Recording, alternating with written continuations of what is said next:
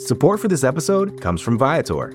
Experiences are what people love the most about travel. That's why Viator has over 300,000 bookable experiences, so there's always something for everyone. They offer everything from simple tours to extreme adventures. Plus, Viator's travel experiences have millions of real traveler reviews, so you have the information you need to book the best activities for your trip. Download the Viator app now and use code Viator10 for 10% off your first booking in the app. One app, over 300,000 travel experiences you'll remember. Do more with Viator. You're listening to BGN Radio. Why would you listen to any other Eagles podcast with John Stolnis and Brandon Lee Gowton? Hello, Bleeding Green Nation, and welcome back to BGN Radio. This is episode number 74. I'm John Stolnis from BleedingGreenNation.com. You can follow me on Twitter at John Stolnis. Uh, coming up, uh, we're going to talk about the final day of what essentially is the last day of training camp. Uh, the Eagles have a couple more joint practices with the Baltimore Ravens next week, but ahead of their game, uh, their preseason game against the Jacksonville Jaguars this week. The Eagles wrapped up their practices at the NovaCare complex for this week uh, on Tuesday, and uh, uh we're going to talk to Brandon Lee here in just a second to get his uh, thoughts on what he saw down in training camp uh, on Tuesday, and um, we'll get a look at the injury list and preview the Jacksonville game just a little bit. and of course, don't forget you can follow Brandon on Twitter at Brandon Gowton. BLG, how you feeling, my friend? John, always good to be back here with you, my friend. We are at the end of training camp, essentially, like you said. Uh, obviously, the joint training camp practices will be happening next week, and those will be great because we've kind of already seen everything we could possibly see in training camp. I think so. uh, to this point, today was actually the fifteenth practice, so it's you know it's been a long trek since late July when this thing first started. It goes by fast in hindsight always because there's a lot of action, a lot of fun, ultimately. There's a lot to talk about, obviously, with camp winding down and the preseason, the second game really coming up this week, and uh, as this team continues to try to figure out their roster. Yeah, and there are some interesting things that the Eagles are going to have to uh, try and figure out here over the next couple of weeks of preseason. And, you know, a lot of these, we're not going to see the starters very much, but I do want to talk a little bit about here in a few minutes, you know, how much we'll see Carson Wentz, how much we should see of Carson Wentz. We'll talk about how much we'll see of all, about, you know, from all the starters here uh, over the course of these uh, next three preseason games. But to start things off, BLG, let's just kind of get a little bit of a report card uh, from uh, from Tuesday's practice. And I've been just kind of, you know, keeping up and listening to you and, and Michael Kist, of you guys, as you guys have done these day after or, or, or post training camp practice wrap ups, uh, giving the updates and checking in on Carson Wentz, seeing how he's doing. It seems as though he's been a little bit more up and down over these last couple of practices. He's looked good in some ways, but struggled uh, in, in some of the practices. It hasn't been like early in camp, it doesn't seem to me, based on what I'm, I'm seeing on the timeline, buddy, that uh, where everything he did seemed to be look like the ball was floating out of his hand perfectly and hitting everybody in stride. That it's been a little bit more uneven these last couple of days. Did that continue on Tuesday? Yeah, that was especially the case uh, earlier on in this four day stretch of practices that they've had dating back to Saturday. Just wasn't really super sharp. Wouldn't say bad like he had a, a training camp practice early in training camp. I think it was the first Saturday practice they had after they started on a Thursday, where I thought he was just like bad. like he, it was not yeah. a good practice. There was there's very little good from that practice. He definitely hasn't had like a practice since then, in my opinion. Um, he's had some where he's kind of been really up and down. There's been some inconsistency there. On the whole, though, if we're talking about a grade, I'd give Carson like an A minus. Like he's there's been some bad, but I think that the good has definitely outweighed it. I think to say he's had an up and down training camp would be false in the sense like you're equating both of those things equally. Like Nate Sudfeld to me was having an up and down off season, really up until leading up to that first preseason game. And I think Carson Wentz, you know, has been way better than Nate Sudfeld, especially for what you would expect too, yeah. relative to their talent. So I, I you know, this whole idea like that Carson, you know, hasn't been good or sh- people should be worried. Like, I don't buy that at all. I don't even know how much it matters or means. Even if Carson Wentz didn't look good in camp, as I was talking about with Kist on the last podcast I did with him, like Nick Foles didn't look good in training camp before, or and even in preseason. Yeah. And last year he was horrible in the preseason yeah. game. I, I just don't know how much that means. I think the most important thing, not even I think, I know the most important thing is that Carson Wentz looks healthy, and that's pretty much you know the biggest thing for him. Uh, he looks healthy. He doesn't look limited. I've seen enough good to know that like he's not just totally terrible. It'd be, I mean, it'd be one thing, you know, if he was having this completely awful training camp, then yeah, I think I would have some level of concern. But as long as he's there's some good and he's looking healthy, like that's good enough for me. He was especially sharp today in Tuesday's practice in the red zone. He made a number of good throws. He had a perfect fade pass touchdown to DeSean. Uh, the fans who were in attendance really liked that one. Uh, Maddox like, had great coverage on him. He was contesting the ball the entire way, and it was just like right above his fingertips and just right to DeSean. So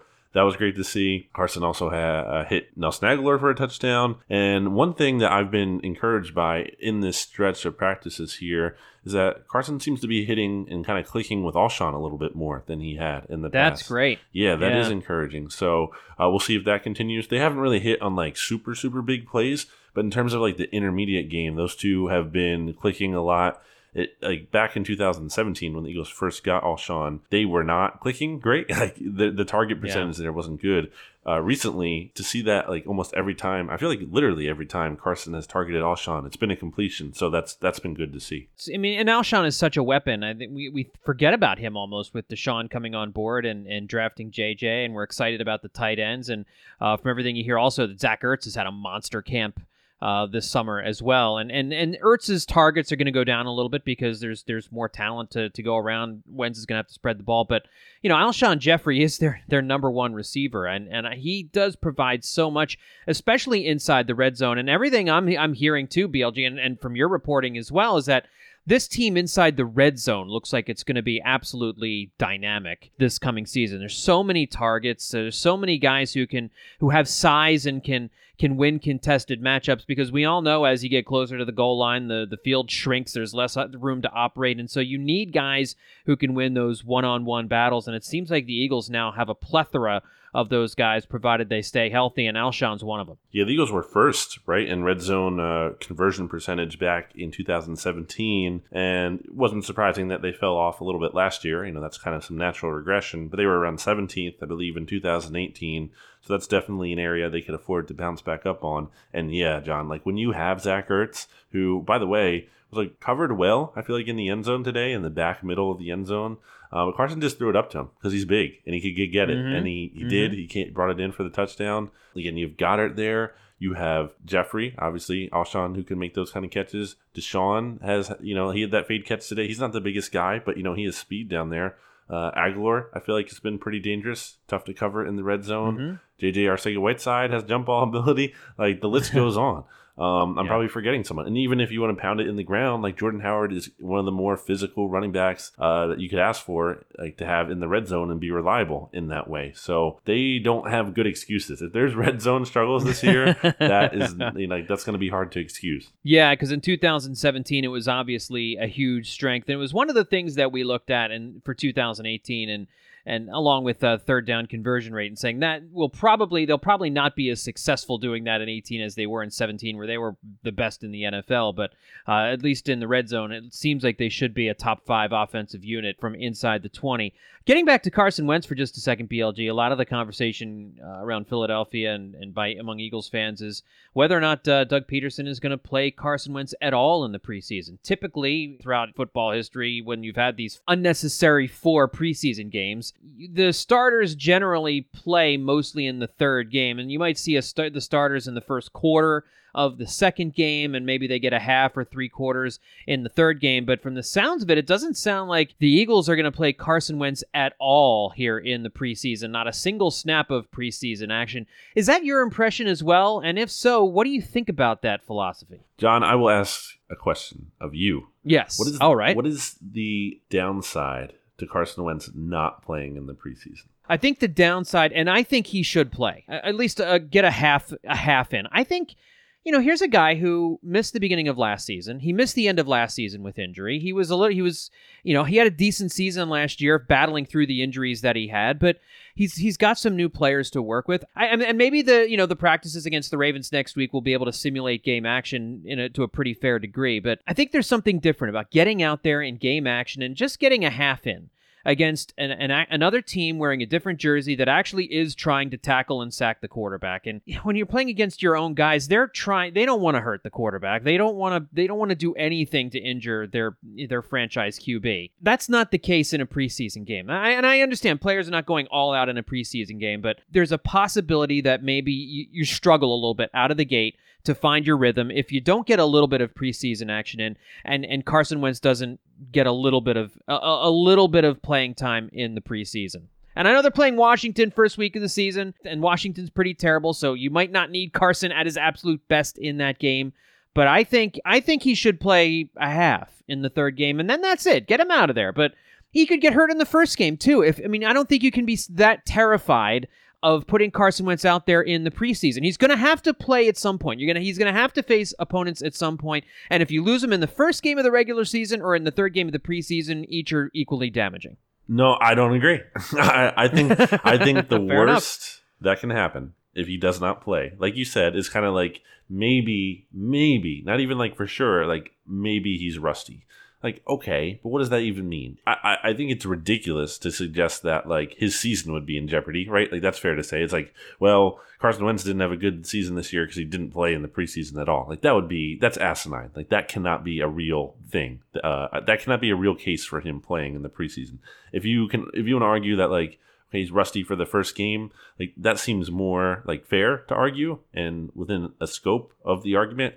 Um, but anything else to me would be crazy. So to me, you know, I look at it as what's what is the downside of him not playing? It, okay, maybe it's that he's a little bit rusty, but what is the downside of him, you know, playing and then getting hurt? Literally, the season is over and they're not contending this year, and that's a huge, huge blow to like a veteran roster, a veteran aging roster like that. You need to win now. Like this team is built to win now. They don't have the luxury of being like, oh, Wentz is out, but we can come back next year.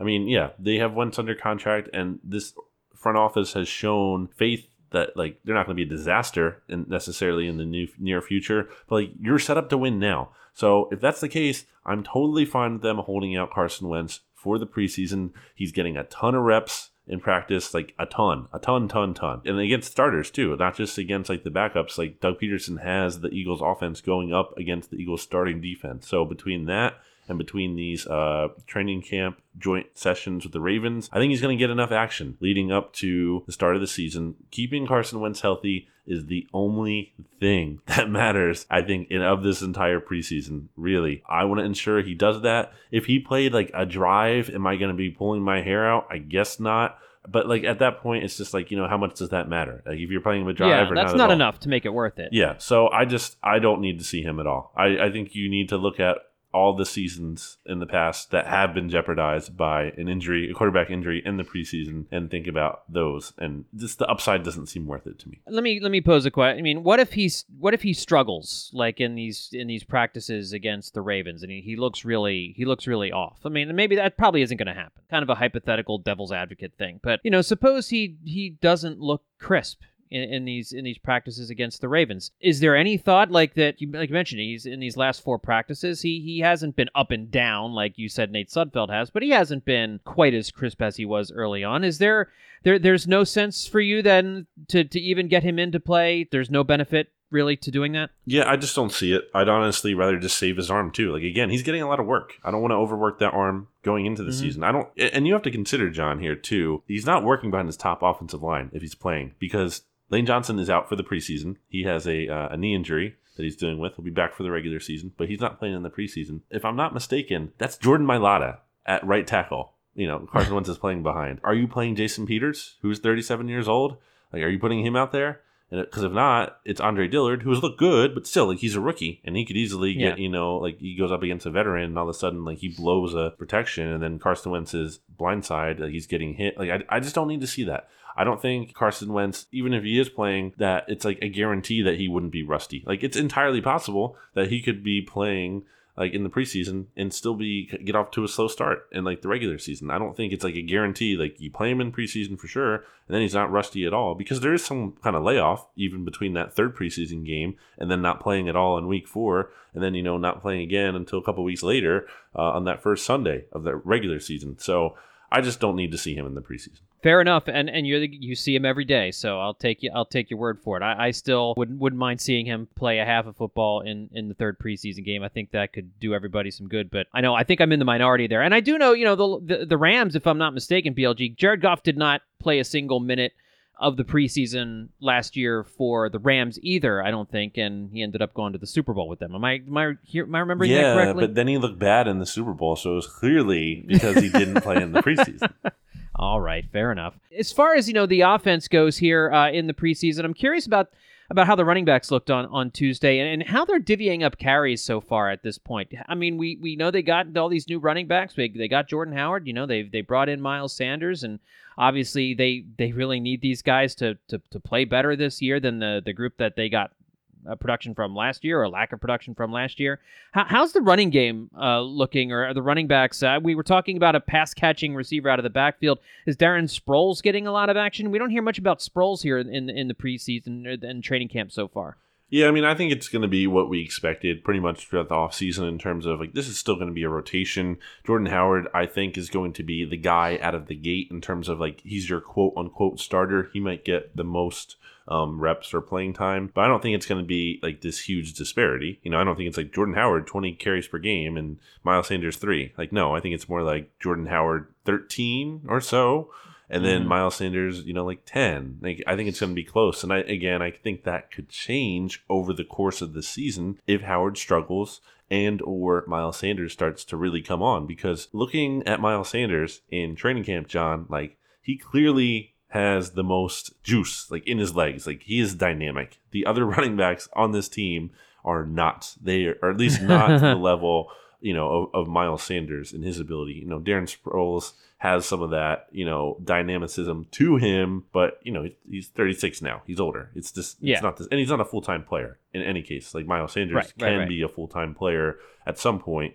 You know, I feel okay about this running back rotation overall. It's not one of the best in the league by any means, um, but I think they have enough guys who do, do certain things well where you, you can certainly work with this. And, you know, look, for the Eagles to have made things work with what they did last year when Wendell Smallwood and you know Josh Adams was literally your leading rusher. Like for them to make it work with that, not great, and definitely needed to be upgraded. Um, but if they can make it work with that, I think they can kind of make it work with the guys they have now. Uh, I feel good about Howard uh, even if he's not this guy that he was with the Bears in terms of this big volume guy, which you, you don't, really don't want him to be on this team, right? Um, right. Especially because his efficiency was going down. But like he was good in the red zone, and that guy isn't like a third down uh, running back because he's not really much of a pass catcher. But like mm-hmm. he can pass protect. He's one of the better pass protecting running backs. So like he brings some kind of value to the team. Miles Sanders, like he is going to break off some big runs. I am sure of it. I've seen him do it in camp. Like he is going to make some big plays at some point. He might also make some rookie mistakes, like only natural. But I think he again can contribute things to this team. Darren Sproles, I know some people out there are like, oh, you know, they should have moved on. It's time, blah blah blah. I saw enough from him late in the season in the regular season last year, especially that Texans game, to make me believe like he has something left in the tank still as a role player. Hopefully Doug doesn't overuse him. That's kind of something that's worth, you know, kind of monitoring and, and we'll all be complaining about if that's the case. But like I still think he can contribute. And then Corey Clement, who like to me recently you know, is getting more reps after, you know, missing a lot of time in the offseason. Like he's looking healthy and he's looking maybe faster than I remember him being. So mm. that's encouraging to see as well. I don't think Corey's going to have a big role, you know, with all those other guys in the backfield, but he gives you depth behind Sproles. You know, Sproles gets hurt again, which, you know, would not be surprising. And at the very least, like he gives you good depth. So I feel good about that spot overall. Not amazing, but good. You think they carry four running backs then? Yeah, you have to. I think because you can't yeah. you can't carry yeah. three, right? Because like Sproles has only played in nine games. Yeah, that's right. The past two, like, so you can't put all your. I think you have to carry at least four. And I don't need. I don't see any need to keep like Smallwood or Adams on this team. So I don't. I don't need to see a fifth. Like just keep a fifth oh, on the oh. practice squad. That's disappointing to hear. Um, one more thing before we get to the first break here, BLG. I heard you, uh, you know, when you and Kist were talking about the recap after Monday's practice, you're talking about uh, some fight night action going on with Andre Dillard getting and getting physical with Derek Barnett. And Apparently, a little bit more of the same on, on Tuesday. Second practice in a row where Andre Dillard kind of mixed up with one of his teammates. What's going on with the youngster? What happened? Uh, what happened earlier today? Yeah, I didn't see this myself because of the view I had. Um, when I was watching seven on seven, I was more focused on that field. I couldn't really see the offensive line, defensive line drills. So shout out to friend of BGN, obviously Bo Wulf, who had a good view of this, and he said it was Shareef Miller who kind of instigated this one. So maybe that was kind of like a carryover from yesterday. Um, but maybe not because Shareef Miller also fought uh, Casey Tucker earlier in training camp, and then Casey Tucker never played for the Eagles again. He got waived with like an injury settlement or whatever um, after suffering a concussion. It's unclear if Shareef Miller made Casey Tucker suffer that concussion, but we never heard from him again. It seems like, you know, Shareef has a little bit of, you know, fire in him. I, I think Mhm. Dillard, you know, having that emotion is like uh, an interesting thing. It can be a good thing in that like you you want your offensive lineman, you know, to get angry and have a, a nasty streak to them, but you also don't want to, uh, I guess, to steal a Chip Kelly ism. Like, you don't want your emotions to control you. You know, you want to control your emotions. So, you, so you kind of worry. You know, you don't want to get like Dillard playing out of control, or you know, or like going on a rampage or whatever, and Right, uh, right, right. getting, you know, out of control. But uh, I do like to see the passion, you know, and the, and the energy about it. Um, so that's kind of an interesting thing, I guess, to monitor with Dillard, see how he kind of handles himself here, and you know, maybe that's kind of why he dropped a little bit further than expected. You know, that kind of a emotional kind of factor, like teams having concern, right or wrong, they might have been dumb about it, but kind of wondering like what his mental makeup is. So that's kind of like an interesting thing to keep an eye on as uh, his career progresses. Well, up next, we're going to get into some of the injury updates before we get to the second preseason game, and we'll preview the Jacksonville game uh, a little bit. Uh, there's not a whole lot of X's and O's to get into, but some some thoughts heading into preseason game number two. That's coming up next, right here on BGN Radio. Survivor 46 is here, and so is On Fire, the only official Survivor podcast. And we have a twist this season. The winner of Survivor 45, Dee Valladares, will be joining us every week. We're going behind the scenes of the biggest moments, the how and the why things happen, and the strategy and analysis you can only get from someone like me, a Survivor winner. Listen to On Fire, the official Survivor podcast, wherever you get your podcast.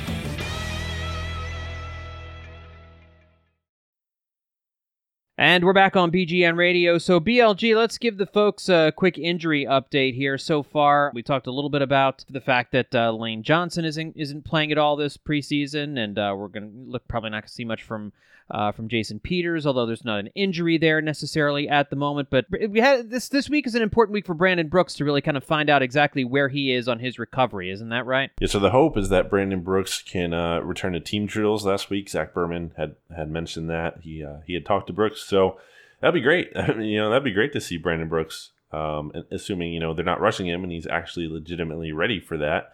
And Dave Spadaro posted a video of Brooks kind of taking an offensive line rep after practice where he was looking pretty pretty good, pretty explosive off the ball. So that's good to see.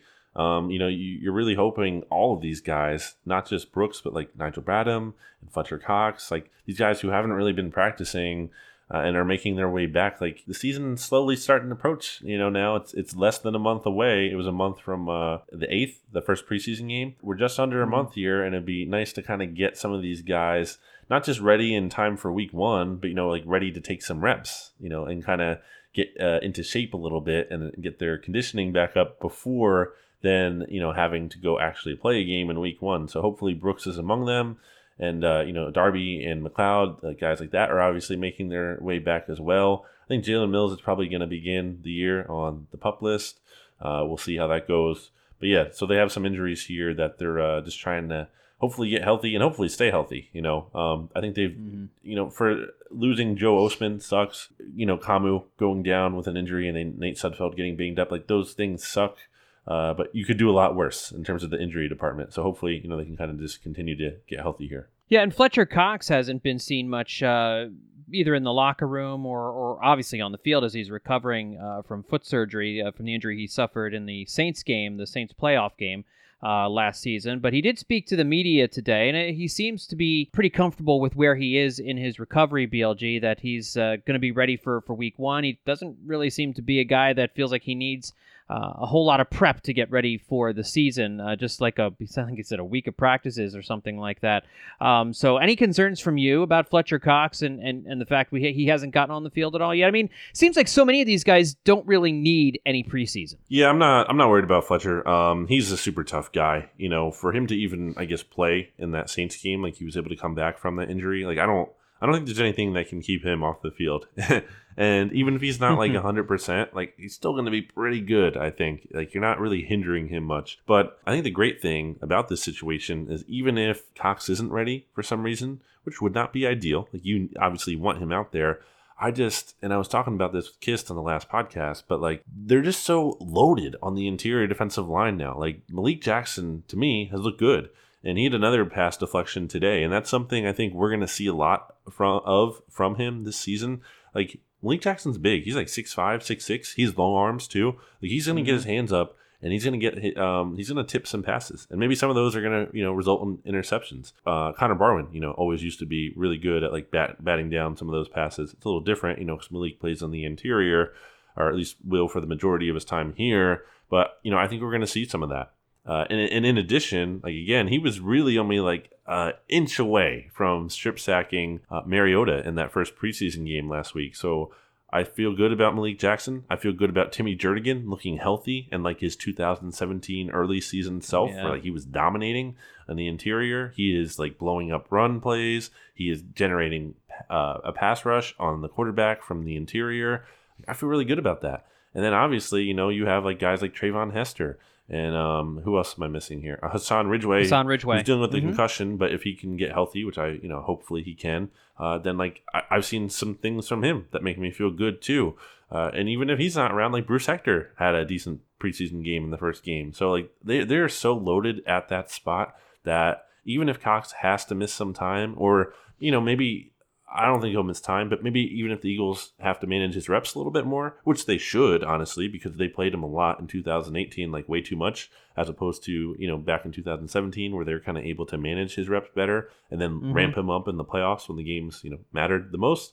Like, I would like to see that again. Like, can kind of, and I think that's what the goal was. I think that's why they stocked up so much on defensive tackle is to, like, be able to have that rotation. Uh, something else to kind of move into, getting away from uh, from the injuries and all that kind of stuff. Uh, something interesting from uh, a Houston Chronicle reporter, John McClain, uh, talking about Jadeveon Clowney, BLG. Uh, it's been making the rounds on on Eagles Twitter right now because John McClain tweeted that he would be surprised if Jadeveon Clowney, the outstanding defensive end for the Houston Texans, isn't traded. he said they need an upgrade at left tackle to protect Deshaun Watson. Left tackles don't grow on trees, so I have no idea who it would be at this time of year. That's the John McClain tweet. And obviously, the Eagles, as we all know, have a um, I don't know if they have an extra left tackle because Jason Peters is is aging, but they also have Andre Dillard, but they have some injuries they're dealing with on the offensive line. But nevertheless, we've talked about the possibility of them moving uh, Big V here in the preseason uh, or one of their other offensive linemen. And I have seen it floated on Eagles Twitter by some folks about the possibility. What, hey, Howie Roseman, why don't we call up Houston and talk about some kind of deal for J- Jadeveon Clowney? Are people living in a dreamland to think that Clowney's going to come here? Because I don't see any possibility or any way that this makes any sense. Yeah, it's not happening. Um, feel free to play that when I'm wrong and Howie Roseman shocks us all. But like, I just don't.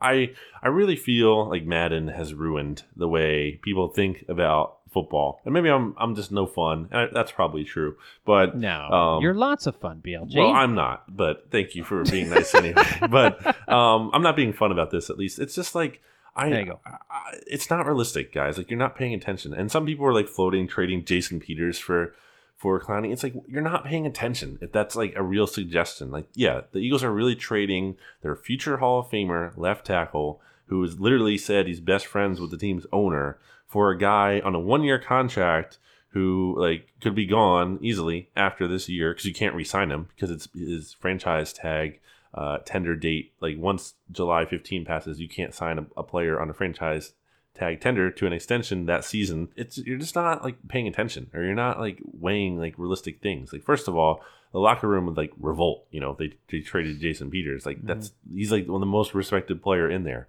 Um, he is almost like above the law in that team. Like JP's the yeah. man. Like you don't just like he's not. It's not like Madden where you can just like do that and there's no locker room or human emotion like consequences. It's not that simple.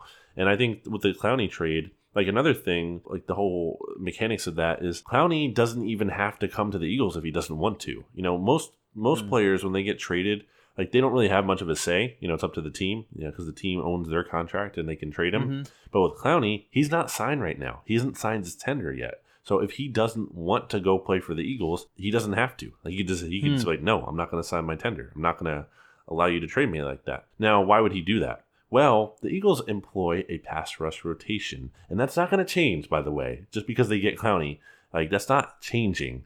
Um, I've seen some people be like, "Well, they just wouldn't rotate as much." No, they would because they've always done it under Jim Schwartz, no matter who's been playing for them. And who's so okay? Let's say you get Clowney too. Who's he replacing? Is he replacing Brandon Graham, who you signed to like a big contract this offseason?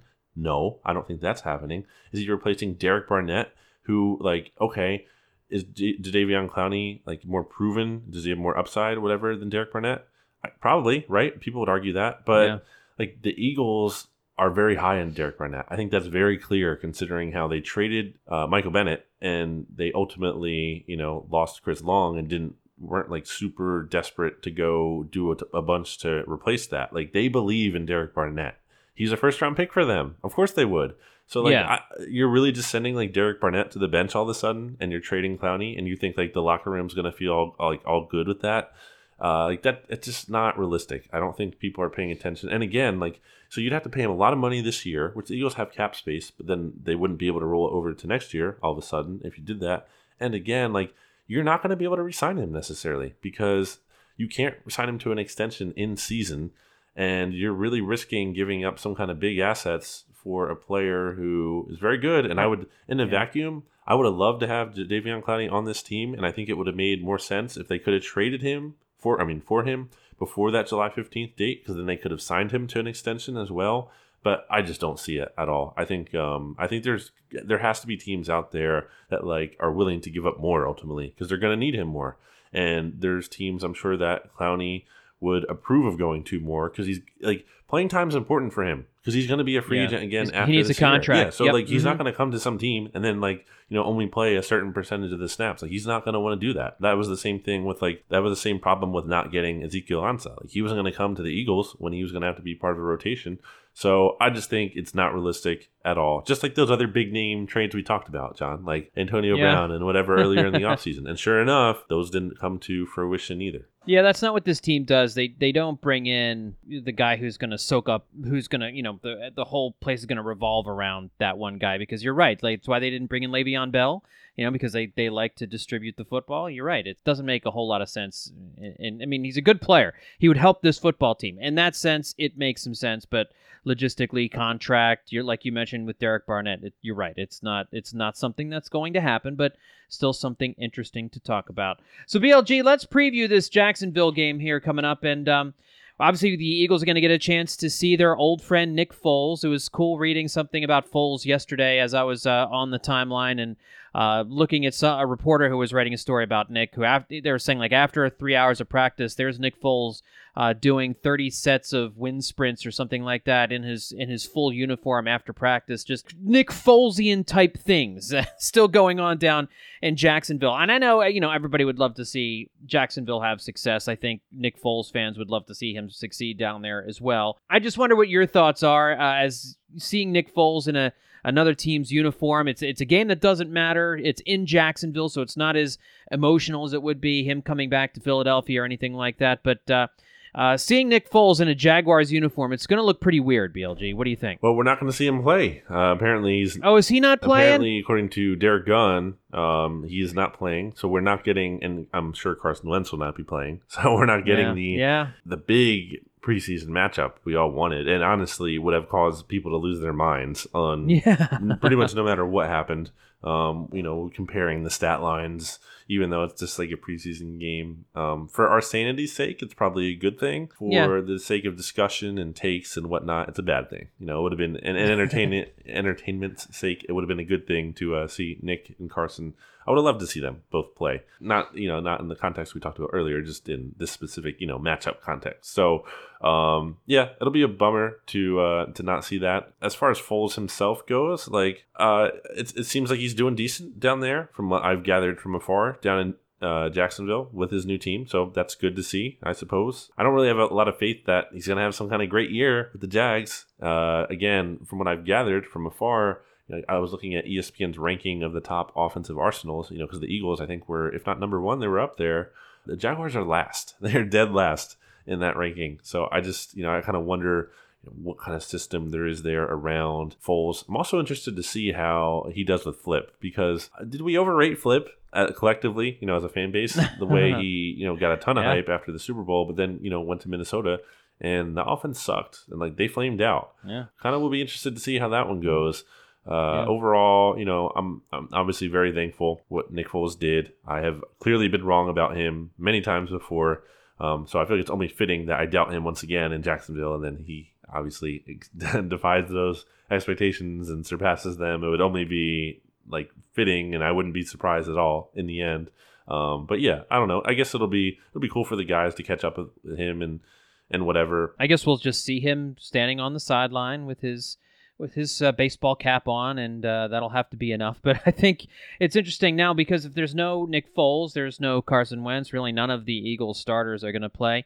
What reason is there to pay attention to this game, BLG? Why are we? Why are you watching? Why are we watching? What's there to What's there to look out for here in preseason game number two? Um, let me think about that one. No, um, fair enough. No, definitely. Uh, please do pay attention to, uh, especially yeah, yeah, yeah. and the BGN Radio podcast here that you're listening to. Yeah, I don't know. There's some stuff. I mean, there's, uh, you know, not so much in the context of the game itself, but like individual players. I'm definitely still interested in seeing. Um, I say that, but the pain of like not having at least quarterbacks who potentially can even get you through the game offensively, like that's rough. Mm-hmm. That's kind of what I worry about with Kessler and Thorson here. Like I don't need them to look like, you know, Pro Bowl players. I just like look somewhat competent and like get through the game and like have a drive at some point as opposed to just like being totally lost. So on in that vein, I guess like I want to see more from Cody Kessler after I thought he really did not look good against the Titans last week. Again, I don't need him to light it up and have like two touchdowns but like if even if he can lead like a nice field goal drive, like geez, I would mm-hmm. take that. Yeah. Um, and yeah. look like not terrible, but at least like make some good throws. Like give me something. Just give me something to kind of be like, all right, he did that that one good thing. Um, yeah. So that's yeah. a very low bar for him to clear. But there's that. There is the. Uh, I'm excited to see Daeshon Hall and Josh Sweat. You know, after both of those guys stood out in the first preseason game especially want to see if Hall can kind of pick up uh, and continue because he had that shoulder injury. He missed some time in training camp this week. I want to see uh, if that's bothering him and if he can still be very effective. Because uh, I thought I thought he was wrecking stuff out there last week, and I liked seeing that. Offensively, I want to see Mack Hollins play because we haven't seen him in forever. Yeah, right. And he's been practicing this week, so I feel like we might see him play. That'd be great to see him do literally anything at all. Um, so I'm looking for that. And then I guess Marken Michel, you know, just because he had that 75 yard touchdown mm-hmm. last week, obviously, and he had it against Adoree Jackson, which is impressive, you know, Titans starting quarterback who was very fast. Um, but I want to see if he can kind of do it again or if that was just, you know, a one and done kind of deal. So I guess those are the most things that I'm excited to watch. What about you, John? I definitely want to see Cody Kessler and what he's going to be able to do out there. I mean, obviously he's not going to have many of the first team guys with him, but just again, like you said, so that he looks competent out there in case you know if something happens to Carson Wentz, can he can he win a game or two? He's not going to be a guy that you want to have out there for 13 or 14 weeks or anything like that, because hopefully Nate Sudfeld is back by week three or week four. But you know, can Cody Kessler manage the game well enough so that you don't have to put your head inside a pillowcase and turn off the television? You know, I mean, it's, it's so I just want to see Cody Kessler play. I, I, you know, I would love to see. Not knowing who's going to play, it's it's hard to. I mean, I would like to see some of the. Um, uh, I'd like to see Dillard. I didn't get a chance much to see in the first game, so I'm I'm going to get a chance to watch uh, game uh, number two here, and I want to see if Andre Dillard's able to build on the game that he had last week. Uh, I want to see how the linebacker situation shakes itself out. I'm interested in LJ Fort. I want to see uh, if, if he plays well this week. He seemed like he had a, a pretty good game last week, and um, some of the young defensive ends, Josh Sweat, if he can improve and have a, a better week this week. And I would love to see if one of the top five offensive linemen in the NFL, Jordan Mailata, is able to continue to play at a Pro Bowl level here at BLG. You know, it's it. I'd like I am interested to see the kid play, but you know, obviously uh, one, there was one Eagles analyst who let the hyperbole get a little out of control, as was previously mentioned. So, um, are you um, saying that Josh Adams is not a top five running back? In the league as well? John, are you saying that? Well, I, I mean, I, I know that there there has been a breakdown of, of Josh Adams and his abilities. I, Jimmy I'm, did a really good job with that. He did a good job on that. I, I, I tweeted at him. Uh, I, I said I would like to take this tweet out on a date. Where would it like to go for the evening? Yeah, it was such a good tweet. It was so perfect. It's very on brand for Jimmy too. It's great. Yeah, very on brand for Jimmy. He was fantastic. So, um, but uh, so yeah, those are some guys to, to look out for. And are there any guys? Obviously, the the cut down day. There's no multiple cut down days anymore in the NFL. It's been a few years now since they've instituted the you know one general cut down day. But are there any guys who really need to play well in this game against the Jaguars in order to secure a spot on the 53 or at least get them a little further off the bubble? Yeah, that's a good question. Um, I would say Michel. You know, like I mentioned early, I would just uh, include him in there because I don't even know if the Eagles keep six wide receivers. They might not. They might just only go with five. But if they are going to go with the six, like it's up to Michel to kind of continue to make the most of his opportunity here, or one of those other guys to step up, like a Greg Ward or Carlton Agudosi or Charles Johnson or whatever. Clayton Thorson, to me, you know, is not making this team, but like I really need, I would really love to see him not look as terrible. Um, so I'll just mention that quickly. Um, going through the rest of the roster here, um, you know, I think Clements, you know, clearly in the lead with that fourth running back job. I don't know if we'll play this week. We'll see on that one still. They might kind of mm-hmm. hold him off, and maybe you know that's a good sign for him that they're kind of like, okay, you know, we like we like you, Corey. Like you don't even need to play, just get 100. Um, percent So we'll keep an eye on that one. Uh, I don't think at cornerback anything you know sticks out too much. I think we kind of know who the Eagles are keeping there. Um, Cyprien, Johnathan Cyprien, like I'd like to see some more from him this week, especially with the Eagles waiving slash or no, they waived Blake Countess with an injury settlement, and that's significant mm-hmm. because Countess yeah. was taking like first team uh, reps last week in the preseason game. Like it was in Sendejo and him with the quote unquote first team defense. Like Blake Countess would have made this team. You know, they at the yeah. very least, I think the Eagles liked his special teams ability. It's just unfortunate he got hurt. So uh, it's always possible the Eagles bring Countess back at a later date. You know, if he's still out there and they need a safety, I wouldn't close the book on that. But you know, for now he's gone, and that opens the door for either Cyprien, I think, or Tre Sullivan. And in theory, I guess you could say Deiondre' Hall, but probably not. He feels like he's running really with the backups, and I think Cyprien is a guy who can really kind of boost his stock here. You know, with another good showing. And I think Tre Sullivan was so bad last week, and he was just really mm-hmm. bad last preseason too. So um, and, he, and he's still practice squad eligible while Cyprien is not. So you can kind of just keep him around there. So definitely want to see more from the man we call Sippy Cup this week, to see if he can do anything. I would guess at, at tight end, I would say that uh, Richard Rodgers continues to miss time. I think he's going to make the team. But if, you know, Josh Perkins is either trying to unseat him or be a fourth tight end, um, like now's his time to step up because he's getting first team reps and he will be getting, you know, the bulk of playing time, I guess, with – uh, you know, Dallas Goedert out. Uh, Alex Ellis, who the Eagles signed uh, or, or, in training camp like a week or two ago, has been making some plays. Another tight end. Want to see if that's like anything kind of legit. Mm-hmm. Um, linebacker, you kind of mentioned LJ Fort already. I think he's definitely on this roster, but you know, couldn't yeah, couldn't hurt for him to continue to look good. Then you have a guy like T.J. Edwards, um, like Edwards and, and Alex Singleton, that CFL guy, and now Paul Worrilow is back healthy. I guess for now. Um, Great story for him, and uh, in the yeah, I forget who did the story this week, but uh, somebody did a, uh, one of the Eagles beat writers did a, a, really nice story on Worrilow and his return back from the knee injury. Yeah, so we'll see if he can kind of do anything, and then Daeshon Hall, like again, I so with Hall, like it's interesting in the defensive end picture to me because like I know you drafted Shareef Miller, and so you're not going to cut him, you know, it's a fourth round pick, but like to, if Hall continues to look as good as he did last week, like you can't just cut him, you know, and then be like, we're just keeping Miller uh, around over him. So kind of interested to see, you know, what happens with Sweat and Hall, and even if Hall can like become that fourth defensive end. Tommy Lawlor, you know, another friend of the podcast, wrote that like in his detailed game review that he does of you know all the Eagles games uh, for the preseason game that he felt like Hall like more so than Sweat is kind of pushing for that fourth defensive end spot, and I don't think that's crazy. Um, so want to see if they can he can keep that up as well. All right, well, BLG, that'll just about wrap it up for episode 74. Any final thoughts uh, before we get out of here on this one? You know, just hoping once again that, you know, everyone stays healthy. It's the most important thing in preseason. Yeah. Um, so I am, you know, and also kind of just hoping to maybe find a time machine and kind of like speed things up because, man, like.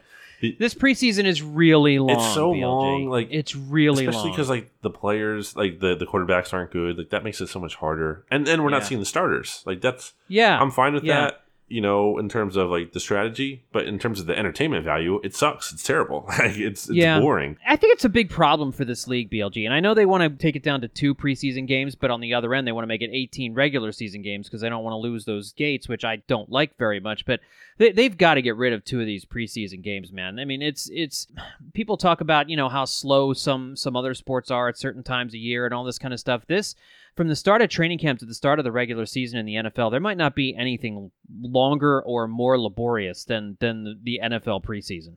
Yeah, um, friend of the podcast, Noah Becker, had a good tweet recently. He had a good suggestion. He said, cancel the preseason, require teams to have at least four open practices. And maybe those could be like joint training camp practices, you know, instead of instead of actual like preseason games. I think that's something to think about. I, it almost seems like the league is kind of going that way anyway, in terms of like how teams are. It feels like teams are like navigating around the preseason now, in terms of like they're not playing the starters. They're putting more of an emphasis on those joint practices in lieu of a preseason game.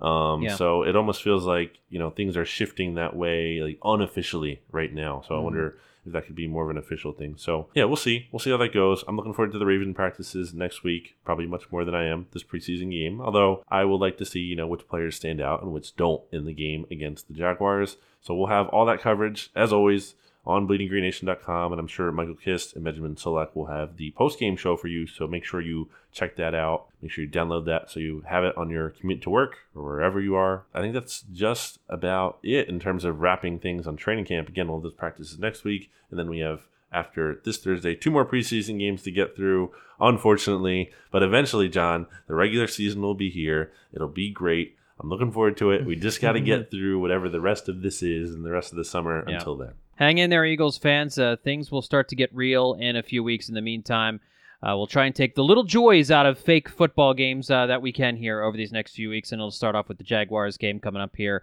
uh, in just a little while. But, folks, that'll do it for episode number 74 of BGN Radio. Again, you can follow the great Brandon Lee Gowton at bleedinggreennation.com. Read all his stuff there and on Twitter at Brandon Gowton. You can follow me on Twitter at John Stolnis. Thanks, everybody, for tuning in. We'll talk to you next time right here on BGN Radio.